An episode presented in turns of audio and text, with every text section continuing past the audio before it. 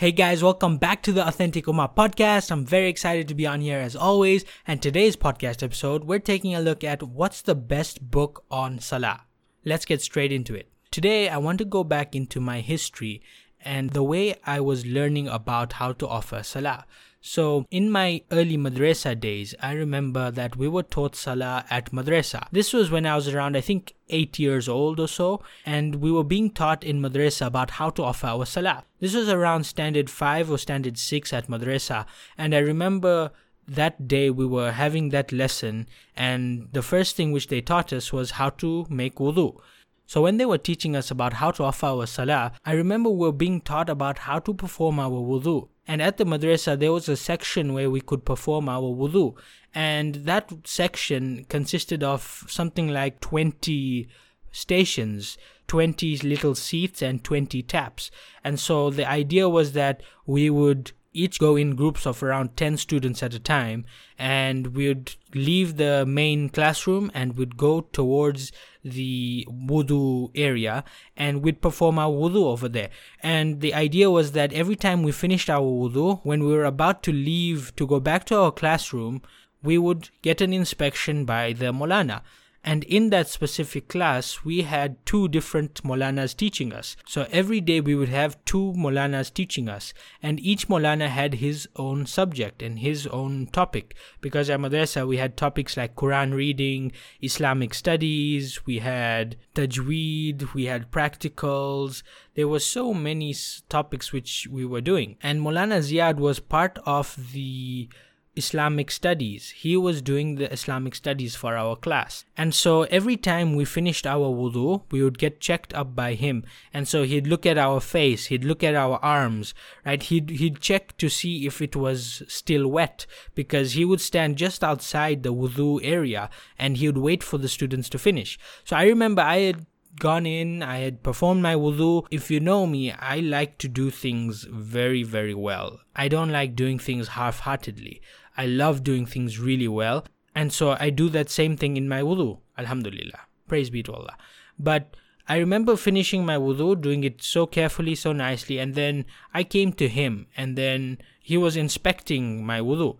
And so when he was inspecting my wudu, he he was looking at my face and my face was wet. And then he was looking at my arms. But then when he looked at my arms and he observed them he didn't see it was damp right up till the elbow. Somehow he thought that I did not wash up to the elbow and so I was told to go and make wudu again at that time, most of the other students they had completed the wudu, they had shown the Molana, and he accepted it. But for me, it was like this wudu which I performed was not good enough, so I had to go and do it again.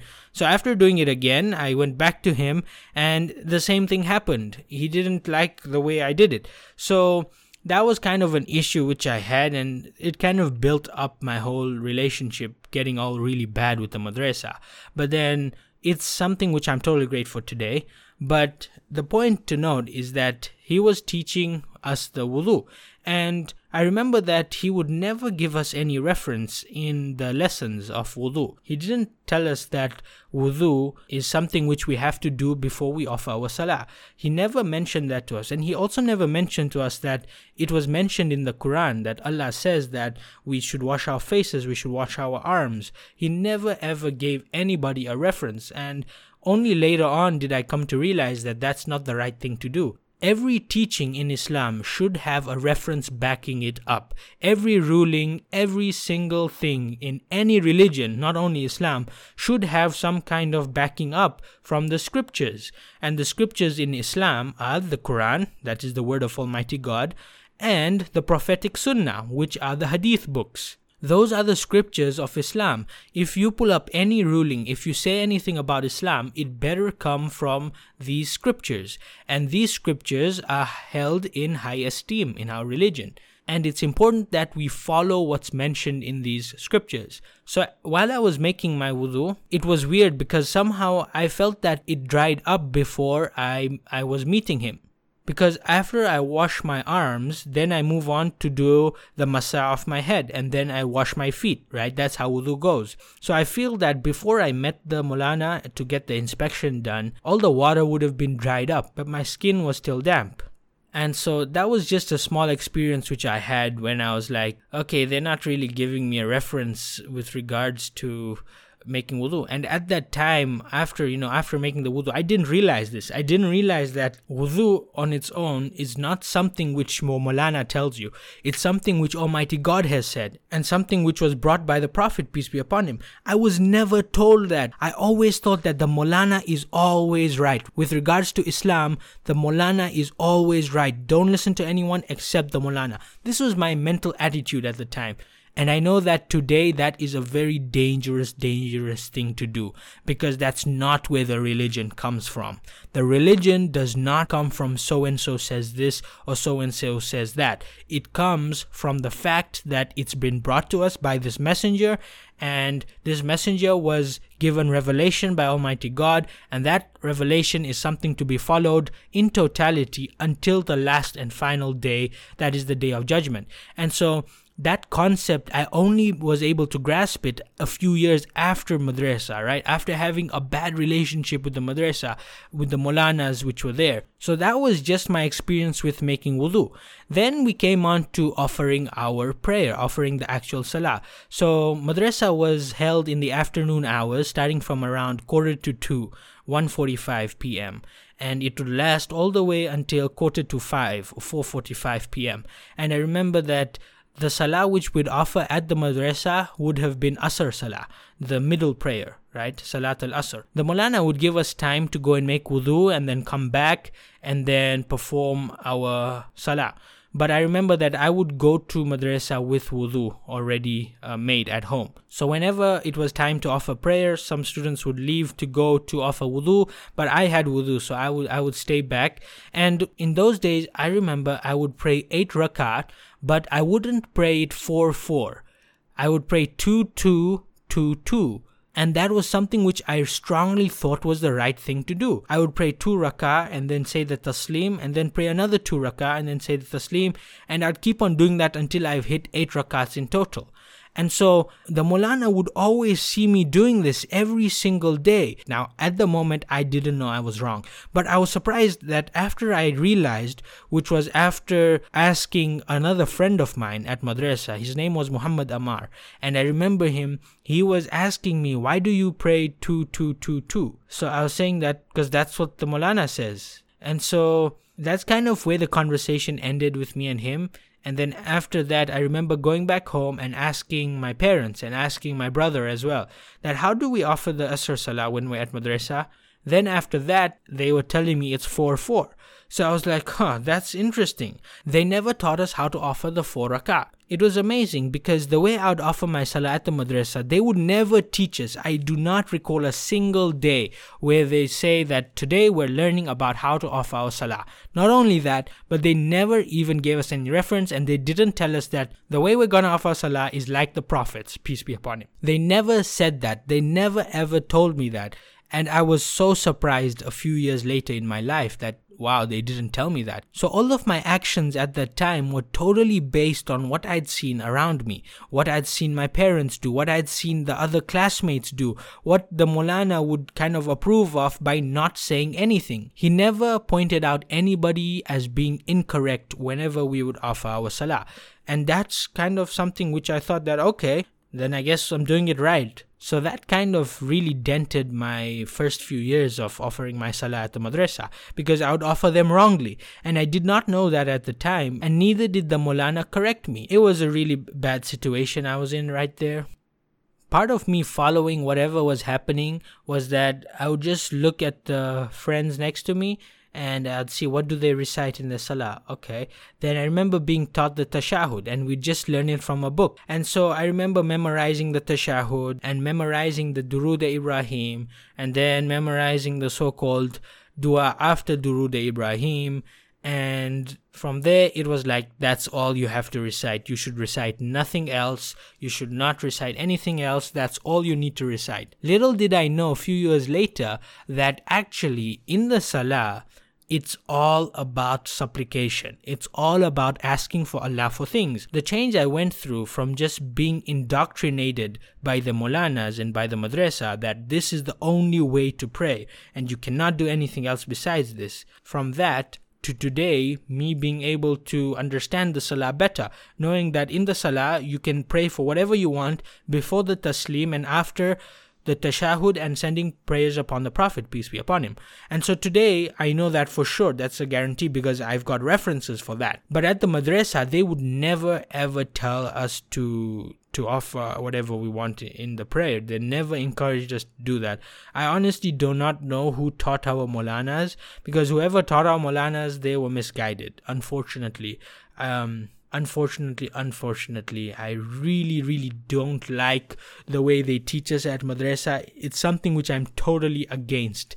And another one of my stories is that i remember being pulled out of the car at madrasa because I really didn't want to go to madrasa so I wanted to stay in the car. And I remember being pulled out by the by the driver as well as the guard at the madrasa and then being chased outside the house by my mom right with a hockey stick and me bleeding all over my clothes and my mouth you know bleeding because i got hit at home right for not going to madrasa for not wanting to go and so madrasa had a really really strong impact on my life um, this is happening when I'm seven, eight, nine years old. And when you're seven, eight, nine years old, those are the years when your self esteem is truly, truly built up. And I remember that the way they taught us about Islam, the the whole picture which they put in my head about what Islam was and what Islam is, totally, totally incorrect totally, totally misguided. Those guys, I don't know who teaches them that stuff, but it is wrong. It's not correct. Because anything in Islam, bring your proof. Okay, Allah says in the Quran, Kul hatu burhanakum in kuntum sadiqin. Which means, say, produce your proof, but if you are truthful everything in Islam should be backed up by some kind of proof from the Quran or the authentic hadith. That is where Islam is. The true Islam, the true Muslims, they stick to that. Okay, the namesake Muslims, those who call themselves Muslims but not by actions, they call themselves Muslims. And so those are the people whom I am totally against. If you say you're Muslim, you better be ready to answer whatever worshipping you're doing. You have to ask yourself, is this like the Prophet, peace be upon him? That's where it stops. Anybody who says anything in Islam, it needs to be checked up with the Quran and the Prophet's authentic hadith, peace be upon him. That's only what you need to do. And that's the best advice I can give you guys. Follow the Prophet, peace be upon him, and follow nobody else. So this relates to going back and reading and learning. And so part of learning and reading means you only learn and read things which are authentic. And as far as Salah is concerned, one of the best books you can get out there today is the book by Sheikh Muhammad Nasiruddin Al Albani. Okay, he is one of the recent personalities in Islam who has done a great service to the Muslim Ummah. He is known for being a muhaddithin and analyzing different hadiths and checking up whether the chain of narration is good or whether it's not good. Now, obviously, every scholar has got his own criteria for judging whether a hadith is authentic or not. It's kind of unanimously agreed by the Muslim people that Sheikh Albani is one of the greatest sheikhs who has done a great service to Islam in terms of classifying hadiths and authenticating them. And so his works is one of the best works to look at. And so part of his works is a book which he authored called The Prophet's Prayer Described from Beginning to End as Though You See It. This book contains, this book is aimed at teaching people how to offer their salah by sticking to what is authentic and not by sticking to whatever any other imam says. So in the story which I gave earlier of me just being told what to do by the Molana, you know, in terms of wudu, how to pray, and looking at the people around me, he is against that. Sheikh Albani, may Allah have mercy on him, he is totally against that.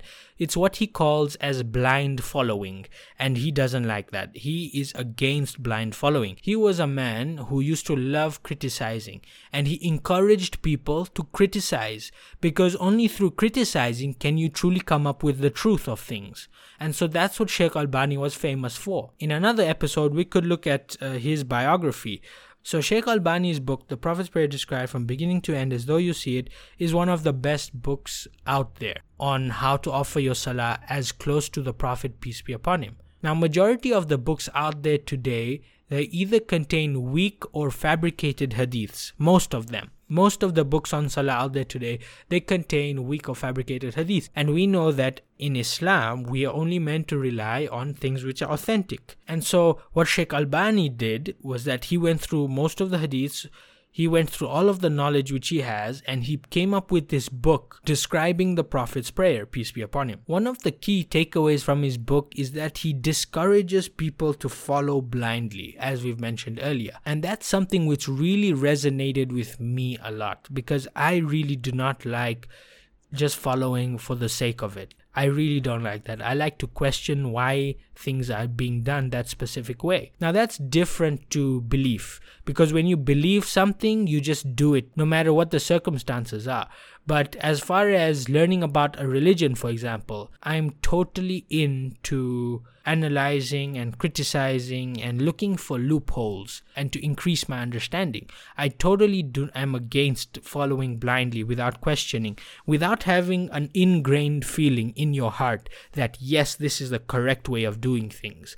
So in the same vein, in Albani's book, when I read it, I got the feeling that Yes, this is the correct way. There is no other way to offer your salah except the Prophet's way. None whatsoever. And so, after reading that book, I decided to share my knowledge of what I've learned from that book because that was some knowledge which I feel is so powerful, very, very powerful. And so, what I did was that I turned that book into an online video course. And that course is basically whatever Sheikh Albani has written in his book, I've basically turned that into an online video training series about how to offer your salah as close to the Prophet, peace be upon him. The name of the course is called the Ultimate Salah Course, and it's a course based on the best book on Salah by Albani. May Allah have mercy on him. This course is designed so that you only take away what is authentically reported from the Prophet, peace be upon him. It's designed so that when you're asked on the day of judgment, on the last and final day, and the first question which is put to you is about your salah. So when you're asked that question, this course is designed to get you to answer that question in the best possible way. My duty is to serve Muslims who are eager to learn about their scripture, who are eager to learn about the true teachings of Islam. And this course goes into the true teachings of Islam when it comes to offering your salah. Because when you've mastered your salah, then all other things of worship become much easier much much easier. Because in salah five times a day you are programming yourself. You are tricking your mind and your body into being a submissive person into being something that submits. And when you submit you tend to take in more information. And so in our salah when we offer the different words and we perform the different actions we're submitting ourselves and we're getting guidance from Allah. The example I like to give to demonstrate this is let's say for example you're at the mosque and the Imam has finished the Surah Fatiha and he chooses to say this verse from the Quran, Surah Baqarah, chapter number 2, verse number 219, where Allah says, they ask thee concerning wine and gambling. Say, In them is great sin and some profit for men, but the sin is greater than the profit. So that is just a part of the verse, but this makes the point very clear. That is, whenever someone hears that verse, he immediately tells himself that okay, wine and gambling is not a righteous activity. And because it's not a righteous activity and there's a lot of sin involved in it, then it's likely that they're going to keep away from it. And thus we learn from our salah and we're getting guidance from our salah. Now, if you guys would like to get a hold of this online course which I've made, it's totally online, meaning that you can learn through it at your own time, at your own pace, and it means you're only learning the authentic parts of Islam and you're learning how to offer your salah as close to the Prophet, peace be upon him. If you'd like to get your hands on that course, then head on over to salahmastery.com stroke go. Just fill in your email address and you'll get instructions on how to get a hold of that online course called the Ultimate Salah course. So, with that being said, guys, this is the end of this episode, and I'll catch you guys in the next episode. Assalamu alaikum wa rahmatullahi wa barakatuh.